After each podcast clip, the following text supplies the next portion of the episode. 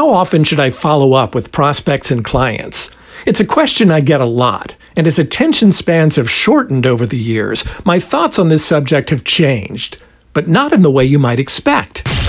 Increase sales, improve margins, and grow your business. Guaranteed. TopSecrets.com. Now, now, now, David Blaze. Hi, and welcome to the podcast. I am very often asked how often we should follow up with prospects and clients. And while there's no one size fits all answer, there are a few guidelines I've found helpful over the years. First off, I believe it's usually better to err on the side of too much contact rather than too little. Most people do exactly the opposite and find out it's a problem when they go back and discover that the prospect they've been targeting has purchased from someone else. There are many reasons people give for not wanting to follow up too aggressively, but the most often cited is that they don't want to be a can you fill in the blank? They don't want to be a pest. Maybe you've said this to yourself on occasion, or maybe you've even said it to a prospect. I don't want to be a pest. The sentiment is good. We shouldn't want to be a pest. However, being a pest is more often about the quality of communication than just the quantity. If I keep calling someone and asking, Do you want to buy? Are you ready to place an order? Are you ready to pull the trigger? Can we get going today?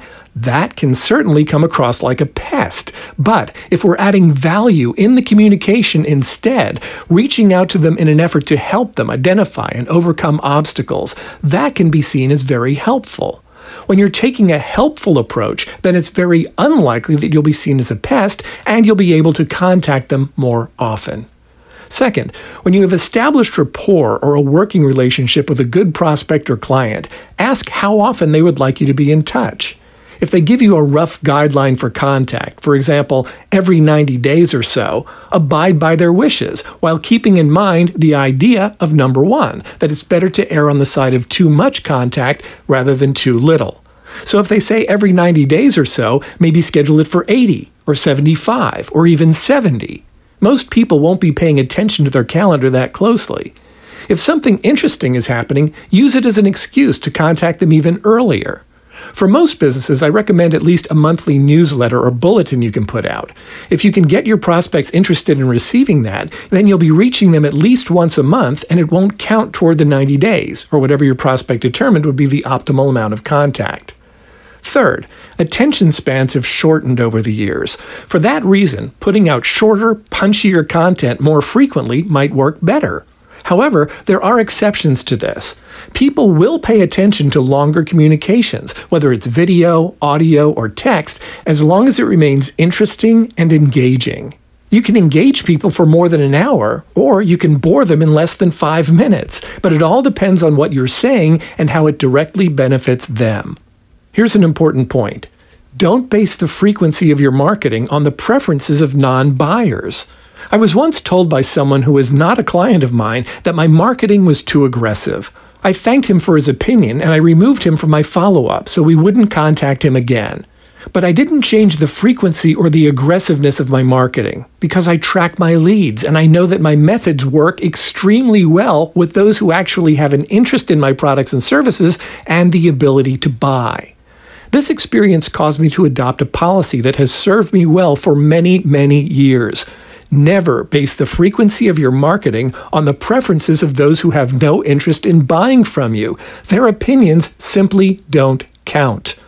Listen instead to your paying clients. What do they say? What do they want to hear from you? What is valuable to them? Not basing the frequency of your marketing on the preferences of non buyers may seem like obvious advice, but it's often overlooked. Someone criticizes a marketing piece you put out, and it causes you to second guess yourself. Someone tells you you're contacting them too much, and you extrapolate that to apply it to the entire market. It's an easy mistake to make, but think first before you react. If you're adding value to people's lives in your communications, then keep communicating. If you're already a total market domination client, be sure to review our Module 4 lessons on adding value to your communications. If you're not, then you should definitely join us. Give us a call toll free at 1 800 494 2721 or check out my web presentation, Programming Clients to Choose You.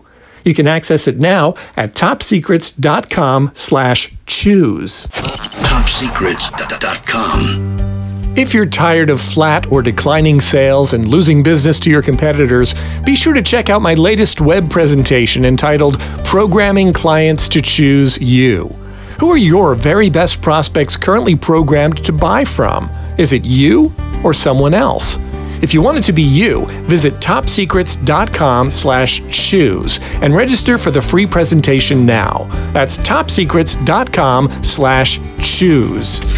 Increase sales, improve margins, and grow your business guaranteed. Top Secrets. TopSecrets.com.